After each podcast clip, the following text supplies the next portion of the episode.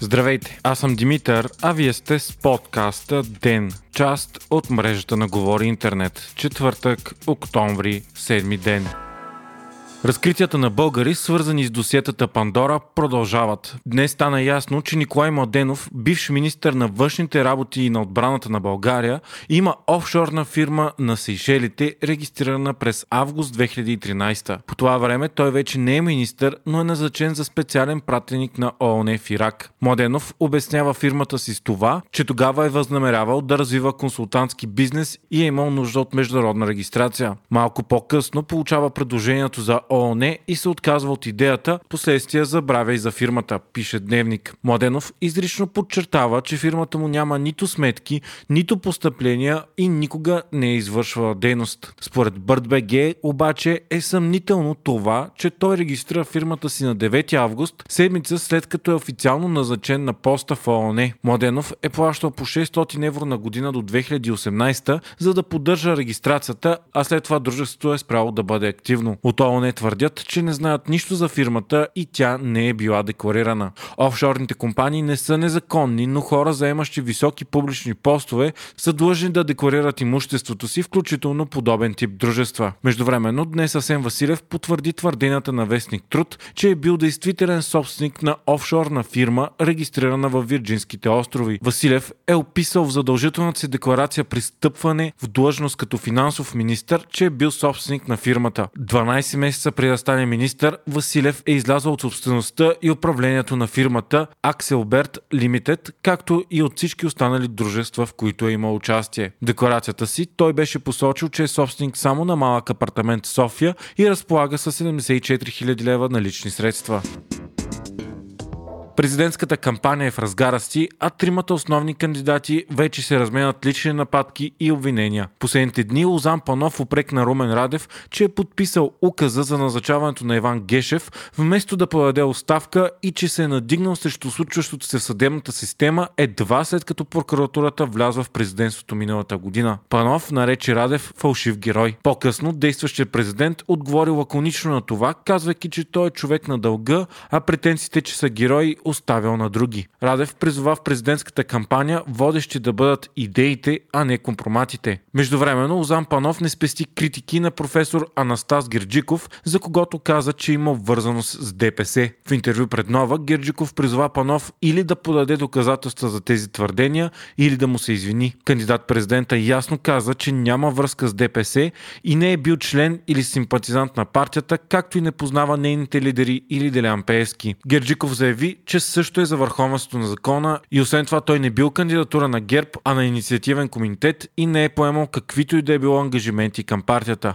Според него ГЕРБ са направили много грешки, някои от тях несъвместими с честната и полезна за народа политика, но освен това били допринесли и с нещо полезно.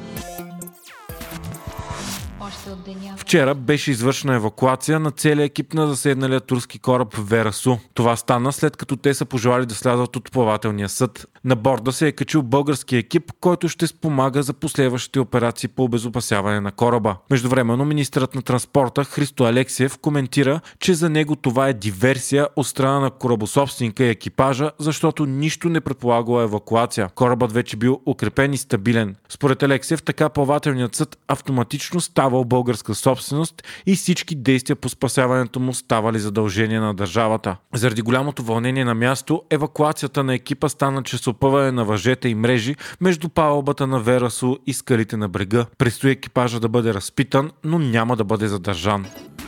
Заради високите цени на петрола, автомобилните горива ще поскъпват устойчиво до края на годината, заяви председателя на Българската петролна и газова асоциация Живодар Трезиев. От началото на годината увеличението на цените е над 30% и сега литър дизел или бензин се продават за около 2,30 за литър. По негови думи, през 2023 ни очаква ново, много по-драстично скъпяване на цените на горивата.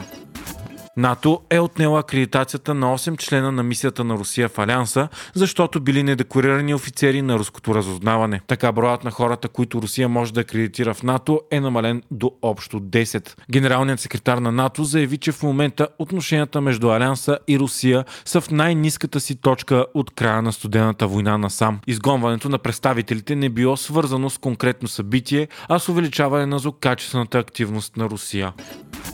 Нобеловата награда за литература отиде при Абдул Разак Гурна, писател роден в Занзибар и живеещ в Великобритания. Тя се присъжда за безкомпромисното му и изпълнено със състрадание проникване в ефектите на колонизма и съдбата на бежанците в разлома между културите и континентите. Гурна не е широко известен и доказан пред масовия читател-писател и наградата му е много изненадваща и не се радва на особен възторг след почитателите на литературата. Гурна е роден през 1948 година в семейство от арабски происход в Занзибар и пристига в Великобритания на 12 години като беженец. Бил е професор по английска и постколониална литература в Кенския университет. Романът, с който пробива като писател, се нарича Парадайс и излиза през 1984 година. В него се разказва за Африка, белязана от робство и потисничество британско, арабско и германско.